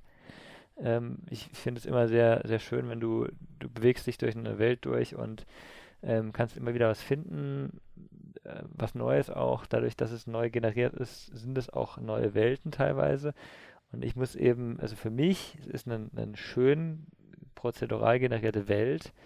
Ähm, genauso gut wie eine handcrafted Welt, weil sich die halt, ähm, ja, also wenn die gut gemacht ist, dann sieht die halt auch immer gut aus. Und es gibt äh, da Spiele, die, ähm, ja, ich fand es vorhin, äh, Dead Cells sah eigentlich nicht jedem Screen sehr geil aus. Ähm, klar ist da nochmal, wenn du den einzelnen Screens anschaust, vielleicht ein anderes Level da, ne, im Detail. Ähm, aber du hast halt auch immer was Neues und es wird nicht langweilig dadurch. Also für mich ist ähm, sind Roguelikes eigentlich nicht langweilig. Stefan? Frustrierend, ja. Langweilig nicht. Ich glaube, bei mir ist die Frage ähm, fast schon äh, nicht mehr nötig zu stellen. Also ich finde Roguelikes, äh, ich sage jetzt extra Lights, weil Likes habe ich tatsächlich nicht ich glaube kaum Liste. jemand. Das ist ja. immer Light. Ähm, auf keinen Fall langweilig. Mhm. Also ich bin, ich freue mich dann, äh, natürlich, es frustriert mich und wenn ich nicht wüsste, dass wenn ich den Controller wegschmeiße, ich irgendwas damit kaputt mache, dann würde ich ihn sehr, sehr oft wegschmeißen. Das ist natürlich, Frustpotenzial ist bei den Spielen halt doch immer, genau wie bei den Souls-like, äh, da, aber langweilig kann ich nicht sagen, weil wenn ich dann doch mal den einen Gegner geschlagen habe oder ich dann doch einen anderen Weg gegangen bin, der mir dank des äh, zufällig generierten Levels äh, zur Verfügung steht und ich dann was anderes finde und ich mich dann darüber freuen kann, dass ich genau das gefunden habe und mir das jetzt hilft, ist es mega befriedigend. Und ich finde da eigentlich keine Langeweile dran. Und wenn man es dann durchgespielt hat und man sieht dann, keine Ahnung, zum Beispiel für ein Spiel wie ähm, Rogue Legacy dass ich da 32 Stunden drin habe. Auf dem Rechner. Ich es aber an der Playstation auch nochmal gespielt habe und durchgespielt habe, dann sieht man da schon, dass äh, das auch zum mehrmaligen Spielen einfach anregt, weil du dann einfach sagst, okay, es kam ein Update nach zwei, drei Jahren. Jetzt gucke ich halt doch nochmal rein. Dead Cells mhm. ist, hat jetzt ein DLC gekriegt. Ich habe gar nicht lange überlegt. Ich habe das einfach gekauft. Ich habe es jetzt noch nicht wirklich gespielt, aber ich habe es einfach mal gekauft, weil ja. in dem Spiel stecken auch schon wieder 37 Stunden. Ähm, ja, krass. Das macht einfach nur immer wieder Laune und die Entwickler verdienen da eigentlich fast jeden Cent, den ich ihnen geben kann. Also toll gemacht ist es auf jeden Fall so von dem, was ich bisher äh, sehe. Ich glaube, es, es gibt bei Roguelikes auch, ich, ich glaube, es gibt einfach nur echt wenige äh, Spielertypen, für die das was ist. Ich glaube, das ist ne, wie alles andere auch natürlich, aber mega präferenzabhängig. Also, äh, ich weiß nicht, ich habe es ja wirklich immer wieder oft versucht und ich finde, ähm, dass ich das also für mich funktionieren dann die Mechaniken von so einem Roguelike persönlich dann sehr gut, wenn es eingebettet wird als Methode in eine andere Art von Spielkonzept. Zum Beispiel, ähm, bei, bei Diablo 2 oder Torchlight oder ne, Spiele in dieser Art, da hast du ja im Prinzip auch eine, eine handcrafted Story. Die Städte sind irgendwie immer die gleichen und auch die Designsets der Wege zwischen diesen einzelnen Storyknoten sind recht ähnlich und die Designsets in sich sehr kongruent. Dennoch hast, ist fast jeder Dungeon immer wieder ähm, zufällig vom Layout, sodass du nie weißt, welchen Weg muss ich diesmal nehmen oder, oder welche, welcher äh, Gegner-Mob ist diesmal an, in der und der Ecke. Und das ist ja auch wieder je, bei jedes Mal bei jedem Spielen das Gleiche. Und gerade weil es ja so Games sind, die man auch gerne immer wieder relativ häufig spielt, das war gerade vor allen Dingen jetzt mal so ein Beispiel wie Diablo 2. Für mich persönlich ist der perfekte Mix aus beidem. Ja? Ich habe da eigentlich ein Spiel, das ich halt für die Welt, für die Atmosphäre und für die Story auch gern immer wieder spiele. Man aber trotzdem ziemlich viel grinden muss und für den Part des Grindens es aber eigentlich echt super ist, wenn die wenn die Level jetzt aber vielleicht nicht wie in einem, ich glaube in Grim Dawn waren die Karten immer identisch, ne? Und da ist es mir vor allen Dingen, wir haben das ja zusammengespielt, Stefan, ja. und da ist es mir vor allen Dingen echt stark aufgefallen, meine ich mich, wenn ich mich richtig erinnere, dass die Karten da eben nicht teilprozedural generiert werden wie in Diablo. Und ich muss echt sagen, das hat dann plötzlich beim erneuten Spielen der Welten, auch auf erhöhten Schwierigkeitsgraden, spielt das ganze Level einfach nochmal, äh, das ganze Spiel nochmal, aber auf dem höheren Schwierigkeitsgrad mit besseren Items und so, ähm, hat es das dann plötzlich bei den Maps sehr langweilig oder eintönig, genau, ja, echt eintönig werden lassen, weil mir dann das erste Mal aufgefallen ist, Mensch, das hat ja echt einen krassen Benefit, wenn die Level einfach so teilprozedural generiert sind. Aber für mich funktioniert eben die Kombination halt am besten. Ne? Bei, bei Bloodborne gab es in Form der Chalice Dungeons. Ähm, das Spiel war komplett handcrafted und nicht random, aber dann gab es halt diese Herausforderungs-Dungeons. Und da, und da drin gab es dann erst manche Bosse, die du im Main-Game überhaupt nie zu sehen bekommst. Auch teilweise da erst Secrets und so, aber du musst dich halt durch diese immer schwerer werdenden, zufällig generierten Dungeons halt boxen und durchkämpfen, um dann vielleicht diesen versteckten Content zu entdecken. Aber da, damit schließe ich den Punkt jetzt ab, ähm, muss ich sagen, ähm, äh, habe ich dann einfach für mich auch gemerkt, da, da, ist es halt einfach wieder diese, diese Roguelike-Mechaniken, diese, diese Zufälligkeit und Beliebigkeit dieser Dungeons, wo ich einfach irgendwann gemerkt habe, ähm, äh, äh, ja, da, da, wurde es für mich dann wieder zu eintönig und ich habe dann tatsächlich den ganzen Hidden Content von den Chalice Dungeons nicht komplett fertig 100% erkundet. Mhm. Äh, weil, ich, weil ich dann auch so das Gefühl hatte, hm, jetzt wird es irgendwie doch ein bisschen zu beliebig. Also, ja, ne? Vielleicht liegt es einfach am Spielertyp. Aber vielleicht mal noch ganz kurz zu Diablo. Ähm, klar, Diablo hat Rogue-like-Elemente. Aber hast du es mal im, wie heißt der Modus, wo du halt äh, dauerhaft stirbst? Hardcore-Modus gespielt? Hardcore-Modus habe ich erst später nur bei Diablo 3 gespielt. Erst dann wird es halt Roguelike, wirklich. Ne? Ja. Davor ist es erst halt. Dann wird. Ja, ja, genau. Ich meinte ja auch gar nicht so sehr, dass es irgendwie, dass ich als Roguelike klassifizieren würde, sondern dass es halt so Mechaniken, ja, ja. Methoden beziehungsweise drin hat, ne? Zum Beispiel zur Levelerstellung. Aber ja, ich habe tatsächlich bei Diablo 2 damals nie, aber beim Dreier habe ich das dann das öftere Mal im Hardcore-Modus gespielt. Und ich bin immer mit dem Gefühl zurückgeblieben, wenn mein Charakter gestorben ist. Das war jetzt die reinste Zeitverschwendung. Weißt du, selbst, selbst wenn mir der Weg des Spielens und das Spielen an sich, was ihr ja vorhin meintet, total Spaß gemacht hat, ab dem Moment, wo mir der Charakter gestorben ist, hatte ich einfach so eine extreme Leere. Und das war einfach so ein Gefühl von, ja, geil. Das waren jetzt 52 Stunden in dem Charakter, 74 Stunden in dem Charakter, 12 Stunden in dem Charakter. Zeit, die, die nicht wiederkommt, über die du keinen Save hast, in, in, in den Spielstand du nicht mehr rein kannst. Es ist für mich ein fürchterlich unaushaltbares Gefühl. Deswegen spätestens nach drei Hardcore-Charakteren in Diablo 3 habe ich das dann nie wieder gemacht, weil, ja, wie gesagt, das ist einfach nicht mein Ding auf Dauer, habe ich dann gemerkt. Ich denke, da hau, hau, hack ich rein. Ich hau denke, rein. da ist der Zeitaspekt, Daniel, der dich da voll raushaut. Weil mir macht eine Stunde zu verlieren und eventuell die Erfahrung mitgenommen zu haben und beim nächsten Mal es besser zu machen, nicht so viel aus, wie jetzt bei Diablo 3. Du steckst 20, 30 Sek äh, Stunden, nicht Sekunden, das wäre ja eine schnelle Nummer, äh, Stunden mhm. rein und hast dann den nächsten Schwierigkeitsgrad, weil du das nächste Loot willst und bist nach 30 Stunden tot. Der Unterschied ist halt schon enorm. Und ich glaube auch, was halt tatsächlich wie ein Riesenunterschied ist, ähm, Geschichte versus, also die Geschichte zwischen Roguelikes und den anderen Spielen, weil was du sagst, bei den Souls-like-Spielen hast du halt wirklich eine komplette Geschichte. Auch Neo 2, ja okay, lassen wir mal weg. Aber du hast halt riesen Geschichten drumherum gezimmert. Bei den Roguelites hast du halt meistens, ha, da ist der König, du bist da, Ziel, König tot, du oben. Ja, den Eindruck habe ich oder auch. rette Prinzessin oder mach dies oder mach jenes. Aber es ist immer relativ kurz und das macht das, was es wahrscheinlich auch den Unterschied zwischen jetzt zum Beispiel Diablo 2 mit 30 Stunden, FTL ist vielleicht eine Ausnahme, ähm, mit 11 Stunden oder so. so. Ich, ich habe noch mehr. Ich hab, es, gibt, es gibt immer Ausnahmen. Ich sag mal, The Binding of Isaac. Ich meine, Story, hallo. Ja, das hatte ich, witzig, das hatte ich auch mir aufgeschrieben, einfach weil, äh, ja, gut, äh, wir müssen es jetzt nicht zu lang ausführen, aber ja, Binding of Isaac, ne, das ist halt, haben wir viele vielleicht schon gespielt. Ähm, die Story, die Rahmenstory ist ja wirklich, äh, das, die endet ja fast schon beim Titel, ne? Binding of Isaac, da ist ein kleines Baby, das schießt mit seinen Tränen, weil es übelst traumatisiert ist wegen seiner Mama. So, das ist eigentlich schon alles an Story. Dass dir zwischendurch in so kleinen Animatics halt zwischen den Leveln äh, erzählt wird und es kann schon so was Banales sein wie Isaac saß auf dem Klo und oh nein, das Toilettenpapier ist weg. und flennt er und das war schon die ganze Sequenz. So, ja, toll, übelst das Trauma, mega das Storytelling.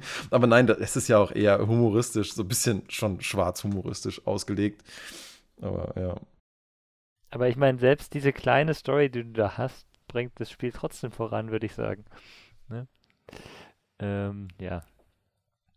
Ja, ähm, ich, äh, es, es, gibt, ich habe noch so ein paar Spiele äh, auf meiner Liste gehabt, die, die halt, die hat halt so Elemente, ne? Ähm, die, die sagen es meistens aber auch recht ähm, ehrlich, sag ich mal. Zum Beispiel Risk of Rain sagt eben, wir sind ein Action-Plattformer mit Roguelike Elements. Ne? Es ist kein, kein Rogue, Roguelike-Spiel, aber es hat da Elemente drin. Und ich meine, äh, Daniel, du hattest es auch schon ein paar Mal gesagt, glaube ich, bei der, bei der Menge der, ähm, der Eigenschaften, die ein Roguelike haben sollte, ähm, gibt es halt immer ganz viele Überschneidungen bei anderen Spielen, die da auch den anderen Spielen eben ähm, Mehrwert liefern wieder. Ja, ja. Also ich, äh, also ich denke auch, man, man kann aus Roguelikes ziemlich viel lernen, so als, als Game Designer. Vor allen Dingen, wenn man einen Roguelike macht, muss man sicher, und das hatten wir am, zu Anfang des Gesprächs schon mit Dead Cells, dann muss das Kern-Gameplay einfach mega Laune machen. Weil du darfst da nie in die Situation kommen, dass jemand das Spiel verlässt und sich denkt, boah, das war aber reine Zeitverschwendung, ne? Wie jetzt zum Beispiel eben mit dem Hardcore-Modus von Diablo. Wenn es da einen Roguelike-Modus gäbe, wo du, was weiß ich, so eine Playstation machst von fünf Minuten, startest mit vier Leuten im Koop und, und jeder darf halt nur einmal sterben und du musst halt irgendwie eine Challenge äh, schaffen oder so, ne? Und dann war das vielleicht einfach dein Charakter und dein Try und so, ne? Dann könnte das ja eher sowas sein. Äh, und mir würde das dann vielleicht dann wieder Spaß machen, weil ich halt weiß, dass das Gameplay Gameplay von, von Diablo 3 einfach an sich schon Spaß macht, während du es spielst. Aber ich glaube, das ist genau das Ding, ja. Du musst einfach sicherstellen, dass das Spiel beim Spielen so Spaß macht, dass du nie das Gefühl hast, äh, wenn der Run jetzt kaputt ist, das war jetzt verschwendet. Und wenn du es nur kompensierst über einen kleinen Progress zwischen den Runs und äh, ja. Ja. Ja, ja stimme ich dir zu.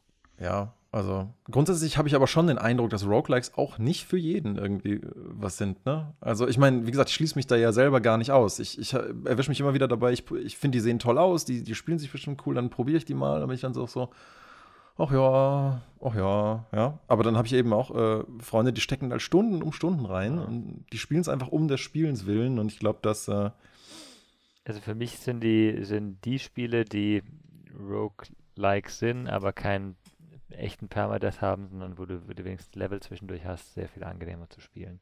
Wenn du sagen kannst, okay, ich habe Fortschritt, ähm, auch wenn das Level jetzt sehr groß ist, wenn du innerhalb eines sehr großen Levels kein das nochmal spielen musst, okay. Aber ähm, ich meine, ich habe ja gerade äh, Ape Out gereviewt. Wenn du das anschaust, prinzipiell, es ist ein Spiel, wo du ähm, äh, ja, also neu generierte Level hast. Ähm, du hast äh, ein Hack-and-Slash-Element, du hast äh, kein Permadeath eben, du hast immer nur pro Level was eigentlich. Ähm, aber wenn das wirklich, wenn du keine Level hättest, sondern immer von vorne anfangen müsstest, wäre das auf Dauer, obwohl dieses Core-Gameplay so geil ist, auch irgendwann langweilig. Ja, das stimmt. Ja, ich glaube, damit haben wir das meiste, ne, so was wir an, an Roguelike-Themen hatten, noch irgendwie so durch. Oder habt ihr das Gefühl, wir haben irgendwas äh, vergessen? Oder habt ihr noch irgendwas auf der Liste, wo ihr sagt, so, hey, das ist so anders, äh, da müssen wir das nochmal kurz äh, drüber quatschen? Also, meine Liste ist zwar etwas lang, aber nee, also. ja, ich habe tatsächlich auch noch Sachen wie äh, For the King, Stone Shard oder Risk of Rain, was David ja schon meinte, aber den zweiten Teil auf meiner Liste, aber das sind alles Spiele, die zwar eigentlich eine Erwähnung verdienen, aber mhm. das gerne auch bei anderen Podcasts mit einfließen darf. Ja, also ich hatte noch eins auf meiner Liste, das ist aber eher so ein Ausblick. Das wollte ich mir jetzt noch angucken. Ich habe es mir gerade erst auf Steam gekauft. Das nennt sich Below. Und das könnte vielleicht mal ganz interessant sein, gerade für meinen Spielertyp, ja, weil Below ist eigentlich ein Roguelite, das ist jetzt auch erst zwei Jahre alt. Es ist wirklich schön, es ist so ein isometrisches, äh, wie, wie, so ein Mini-Dark Souls, ja, aber trotzdem nicht weniger düster, aber irgendwie ein bisschen illustrativer. Und das, das soll so ein bisschen ein Hybrid sein aus, aus Dark Souls und Roguelikes. Und vielleicht ist es ja genau das Richtige für mich. Ich gebe dabei Zeiten gerne mal ein Review zu ab, wenn ich damit durch bin. Mach mal. Ähm, Ste steht auf meiner Wishlist auf jeden Fall. Ja, auf deiner auch? Ja, cool. Äh, das, äh, also ich glaube, das ist wirklich schön. Also allein ästhetisch. Ich habe es eigentlich nur auf meine Watchlist damals gepackt wegen der Ästhetik, weil ich mir dachte, boah, das Ding ist aber richtig hübsch. Das musst du allein aus Design-Gesichtspunkten mal gespielt haben. Da dachte ich mir so, ach was, das ist im Prinzip so ein bisschen so ein Souls-like. Ne? Na, gucken wir doch mal rein. An, an der Stelle, vielleicht fällt mir gerade ein, wir wollten ja diese Woche eigentlich ursprünglich äh, Creator Tools machen. Nun haben wir aber gemerkt, dass wir dazu vielleicht ein bisschen mehr Zeit brauchen, um die noch äh, zu reviewen. Aber vielleicht wäre das ja ein schönes Thema mal für nächste Woche. Stefan, wenn du Bock hast, gerne wieder mit dir. War schön, dass du diesmal dabei warst. Dankeschön, ich werde es versuchen, kann aber nichts versprechen. Ja, also da können wir ja mal schauen, ob wir dann ein paar interessante Sachen zu finden. Eben gerade mit dem äh, ja kürzlich rausge aus dem Early Access rausgekommenen Dreams und vielleicht noch ein paar anderen Sachen. Mhm. Finden wir da vielleicht noch ein spannendes Thema dazu. Ja, auf jeden Fall. Das ist auf jeden Fall auch eine, äh, ein gutes äh, Diskussionsfeld, sage ich mal. Ähm, und mal schauen, ja, vielleicht schaffen wir es nächste Woche, vielleicht übernächste. Je nachdem, ne? Ja, das wäre doch was. Prima. Da gucken wir mal. Dann mal wieder vielen Dank fürs Zuhören. Euch beiden vielen Dank äh, fürs mal wieder dabei sein. Und dann bis zum nächsten Mal. Ciao, ciao. Tschüss.